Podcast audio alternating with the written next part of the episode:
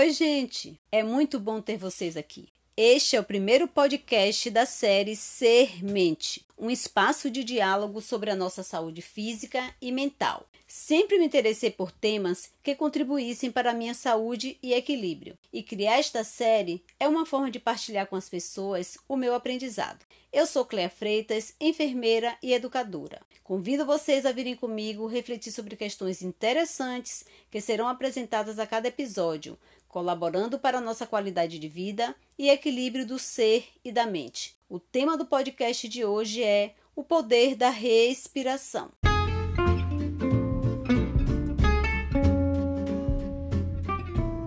Respirar é a primeira coisa que fazemos ao nascer.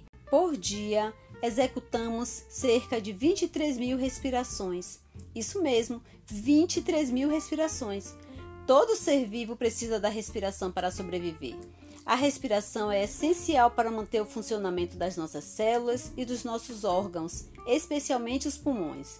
É o nosso sistema respiratório quem garante a troca de gases através do ar, levando oxigênio ao nosso corpo. Mas por que o oxigênio é importante? O oxigênio no nosso sangue contribui para a realização das reações metabólicas do organismo. Além disso, é através da respiração que eliminamos gases residuais como o gás carbônico, regulamos nossa temperatura, mantemos equilibrado o pH do sangue e liberamos gotículas de água. Muita coisa, não é? E o melhor, teoricamente, nem precisamos lembrar de respirar. Inspirar e expirar são movimentos automáticos comandados pelo nosso sistema nervoso central. Mas você já parou para observar como tem respirado? Sabia que a forma como respiramos pode interferir ou colaborar para a nossa saúde e bem-estar? É sobre isso que conversaremos agora.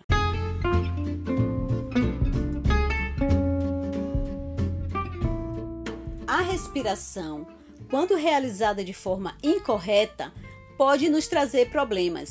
Quando passamos a respirar pela boca, por exemplo, nosso cérebro pode receber pouca oxigenação, interferindo no raciocínio, no controle emocional e até na concentração.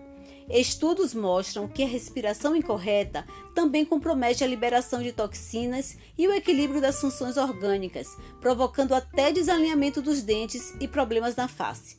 Infelizmente, na correria e pressão a qual somos submetidos no dia a dia e diante de situações de ansiedade e medo, muitas vezes respiramos de forma curta, desordenada e incompleta, sem nem perceber.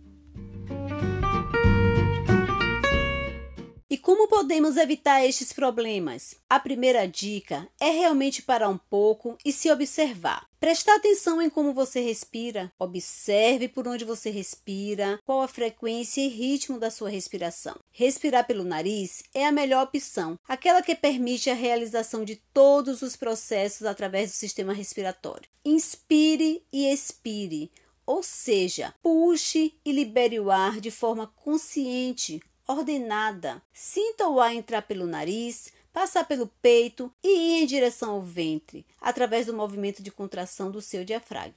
Depois observe o seu retorno, fazendo o caminho oposto para a saída, também pelo nariz. Exercícios de respiração podem transformar nossa energia, tanto para nos proteger de situações estressantes, como para trazer equilíbrio em situações de tensão e ansiedade.